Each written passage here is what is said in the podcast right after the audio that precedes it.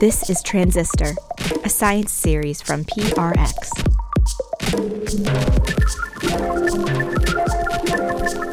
I'm Christina Agapakis, and in my previous episodes for Transistor, we got into all things microbial.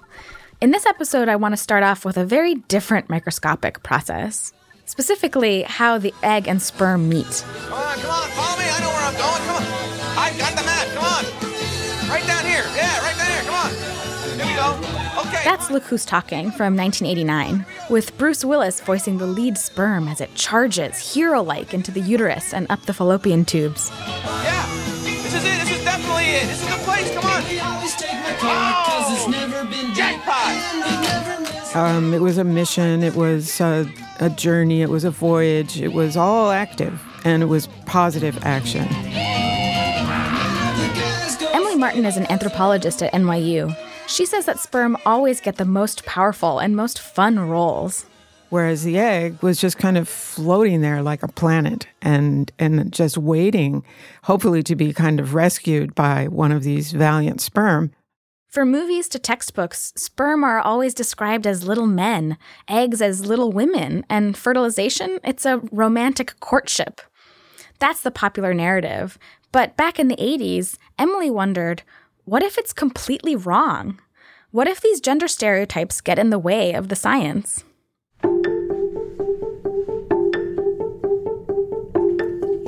When PRX asked me to host this podcast, I had to think of a way to squeeze all of the different things that I'm interested in into these little episodes. I realized that what I'm usually thinking about is about three parts microbes and one part feminism. In college, in a sociology of gender class, I read Emily's article, The Egg and the Sperm, and it helped me to start to see the connection between being a feminist and being a scientist.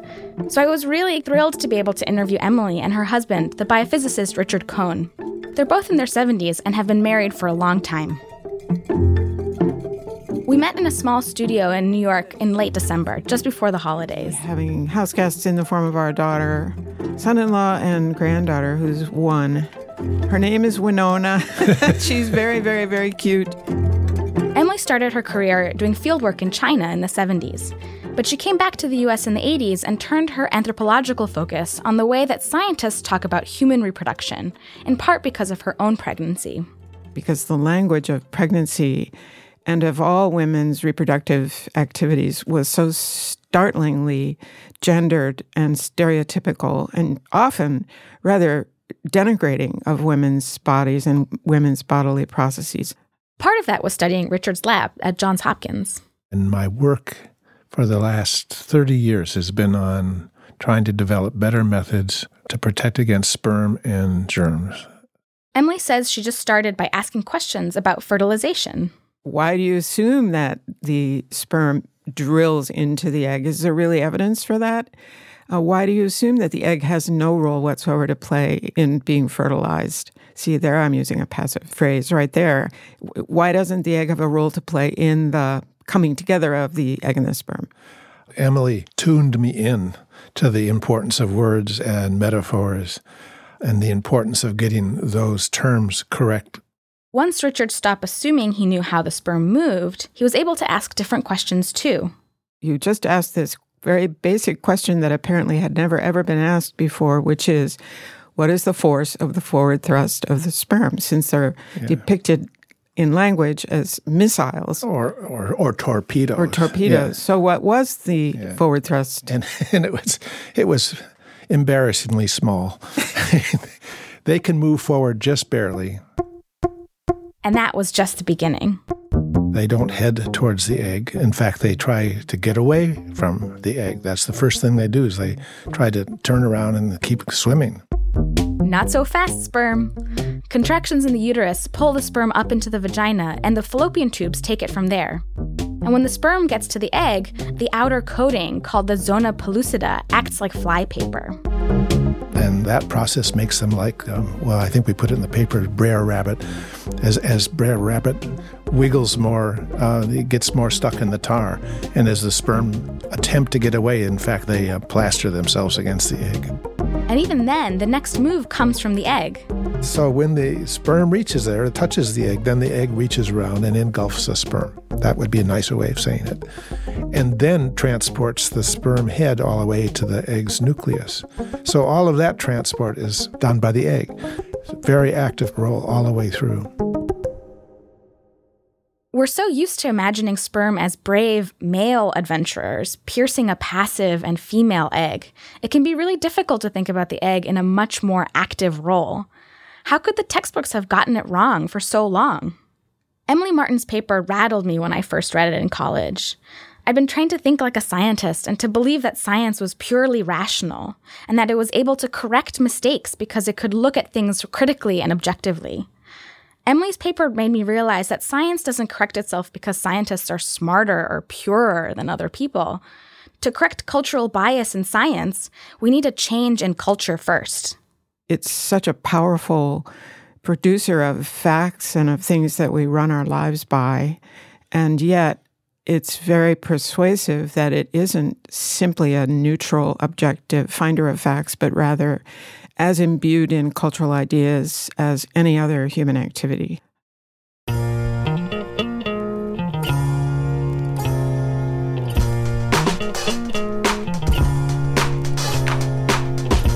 belief that science is a neutral, objective finder of facts is still prevalent, both inside and outside of science. But it's becoming increasingly hard to ignore all the ways that science and technology aren't special and aren't separate from the biases we see in popular culture. That's because of work of scholars like Emily, and especially as more women and minorities speak up about their experiences as scientists. To combat blind spots, you have to shine a light on them, making them visible and part of the conversation. But the problem with sexism is it's bigger than just what happens in the lab. Richard started his career as a biophysicist in the late 60s, studying rods and cones in the eye. But a decade later, after he had the safety net of tenure at Johns Hopkins, he became interested in studying spermicides and microbicides. Even knowing how many women were getting STDs and having unwanted pregnancies, he says that it was a black hole for funding. He has a sort of joke that he tells a lot about this. And it wasn't until 1992 that the NIH uh, discovered the vagina.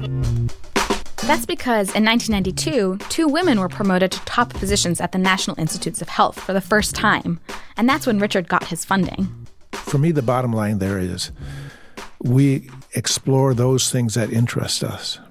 We try to answer questions that we have.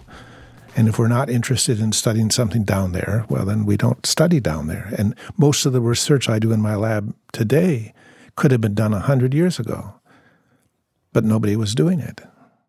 Part of scientists thinking that we're objective, rational, and self correcting means that we tend to resist critique from outsiders, and especially critique that comes from cultural or subjective grounds. With the single exception of Richard's research, and we are married, so I had really unusual access and unusual you know, confidence that I might be saying something worthwhile. Um, I haven't held out any hope that anything I might say or do would affect the science involved. And I don't think it has. But Emily Martin has really influenced me and a lot of others, including Kate Clancy, a biological anthropologist at the University of Illinois Urbana Champaign. So, you basically talked to one of my greatest idols in the field. Uh, if you talk to Emily Martin, I just adore her work. She's so wonderful. Kate's more than 30 years younger than Emily, and in some ways, her career is a result of what Emily Martin pioneered. Kate is a feminist biologist. What it is for me is an orientation or a way in which I sort of start to ask my questions. And so I might take an assumption that seems to be held, like you need to have a 28 day cycle, and that's considered normal, and falling outside that norm requires regulation you know, from there, I then say, well, where is that assumption coming from? And can we actually interrogate that using the scientific method? Kate's research is on human evolution and how the female body works, specifically the endometrium, or the lining of the uterus. But Kate also thinks and writes a lot about women's careers in the sciences and the ways that they get thwarted. Sometimes it's just garden variety sexism. Um, I mean, just speaking completely frankly, I've had a couple of experiences in my career where, you know, I had a lot of zeal around some particular question around, you know, women's reproductive physiology. You know, super excited about it and thought it was so interesting. And then when I would go to my colleagues and, and mentors, maybe they were sometimes um, disparaging or thought that it was kind of gross. And the way that academia works, not getting funding can really set your career back. Unfortunately, that's a really tricky dance because, on the one hand, you've got people telling you what you're doing isn't worthwhile and you should have a plan B because your plan A doesn't actually sound all that interesting or useful. And so then you have to find a way to go do that research anyway, publish on it, and then everyone's going to say, oh, right, there's that great work that Kate Clancy does that we're so glad she does. And, you know, we should give her some money so she can keep doing that work.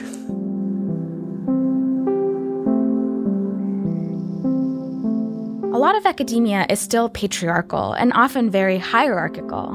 Many labs are run as little fiefdoms with a head boss and less powerful underlings who feel like they can't speak up about the problems that they see in science or in the lab. That can be a factor in some of Kate's other research into sexual harassment. Kate was the lead author on a study last year about sexual harassment and assault during scientific fieldwork. Of the more than 650 academics who were surveyed, more than 60% said they'd been sexually harassed on the job. One in five had been sexually assaulted. When it happened to men, it was often done by peers. When it happened to women, it was often done by superiors. There's been research to suggest that when the origin of that hostile workplace is coming from someone senior to you in the hierarchy, it's a lot worse for your productivity, for your job satisfaction. You're more likely to leave that job. Kate says her findings aren't all that different from the level of sexual harassment in other fields. But we all wanted to believe that we were better. Uh, and, you know, we had to learn that we aren't. We're not worse, but we aren't better. Improving diversity in science is much bigger than getting young women and minorities interested in science. You have to change science itself. For Emily Martin, that's partly about shifting the narrative. It it just seems for sure that would have that effect. If you feel you're female and the female characters in your biology textbooks are ineffectual and passive and waiting to be saved, it doesn't make you want to study that if that's how things are. Uh, but then, if somebody points out that that's not how they are, that's how they're described, then you can maybe get even more excited about learning ways to describe them another way. Richard Cone says he's seen a shift in his own lab and who's interested in doing this kind of research. Lots of times the girls come in really wanting to study this area and go into it. But I also find the males are also much more uh, open to this, and they like it and think it's important and will it be important for you know human welfare and health. It, it's that's it's moving. Things are changing. I think that we're recognizing that culture is part of science. But I agree with Emily that there's a lot more work that needs to be done. The challenge is extremely deep. It is not just that the wrong words are used, which is true. It's that the pretense, the historical belief has been that science is set apart from all other human activities, as you are well aware, in that it finds out the truth about the world. And that concept of truth it's pretty philosophical when you think about it. It's not just about sexism here. Science might be sexist sometimes because of the separation between science and culture. Because we have an idea of science on one side and emotion and subjectivity on the other. And because we have an idea of masculine on one side and feminine on the other. Richard and I have had many um, fights about this, and we have agreed in order to keep the marriage intact that we won't argue about whether or not there are true things apart from history and culture. That there's an objective truth we, to we what just, we're talking we about. We just won't argue Yeah. that point because he thinks there is, and I don't. I I, th- I think about it differently. This is a conversation that my husband and I have had too. He's an anthropologist, and I'm a biologist. I really appreciate that when I come home after a long day of work, he's always willing to say, That's an interesting way to describe that, or ask me, Why do you use that word? I appreciate this perspective, and it's made me a better scientist. Because being a good scientist means controlling not just for the many technical variables that we can have in the lab, It's also being aware of our cultural variables and doing our best to control for those with open, critical minds and working with diverse communities of scientists.